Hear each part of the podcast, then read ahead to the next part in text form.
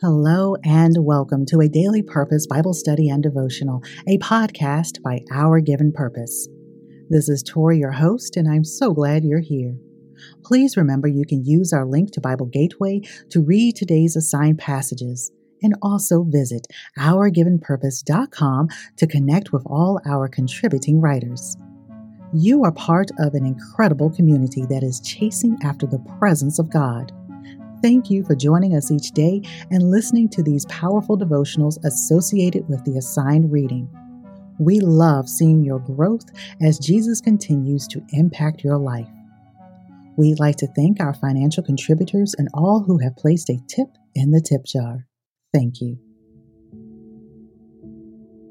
Dear listener, I invite you to take a few deep breaths. Focus your thoughts on being present in this moment, and let's listen to what contributing writer Broderick Slaughter received from today's passages. Guiding Scripture, Proverbs 15, verse 33. Wisdom's instruction is to fear the Lord, and humility comes before honor. Whom Shall I Fear? By contributing writer Broderick Slaughter. Do you recall these two meanings of fear? The first, forget everything and run, and the second, face everything and rise. Hmm, yeah, me too. But how many times have we allowed the world to dictate the direction we must go? How often have we forgotten our place with God and ran from his teaching? God is showing us in Proverbs 15:33 that fear of the Lord teaches wisdom. Humility precedes honor. By following God's instructions and giving honor to him, one can obtain the wisdom needed for this journey through the world. Proverbs 1 7 states that the fear of the Lord is the foundation of true knowledge, but fools despise wisdom and discipline. The world tells you to remain consistent, be disciplined, and never quit. But do we apply those same virtues towards God's teaching? Do you truly fear God? We will think twice before going over the speed limit or if we take something that doesn't belong to us but can you love thy neighbor? Can you honor your mother and father? See, we are learning the lessons following the wrong commandments, and the laws of the world won't help us get into eternity.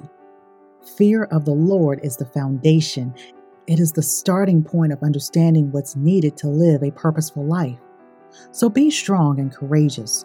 We are human, we will fail, but God's grace covers us we will go down dark valleys, and God says, Don't be afraid. Live for today. Throw away the wisdom of self and follow what God teaches us. Enjoy the fruit of your work. Sow seeds of humbleness and greatness so others can follow, and joy comes to those that love the Lord. To whom do you fear? The world that can only control you temporarily, physically, or God that controls everything. Whom Shall I Fear? by contributing writer Broderick Slaughter.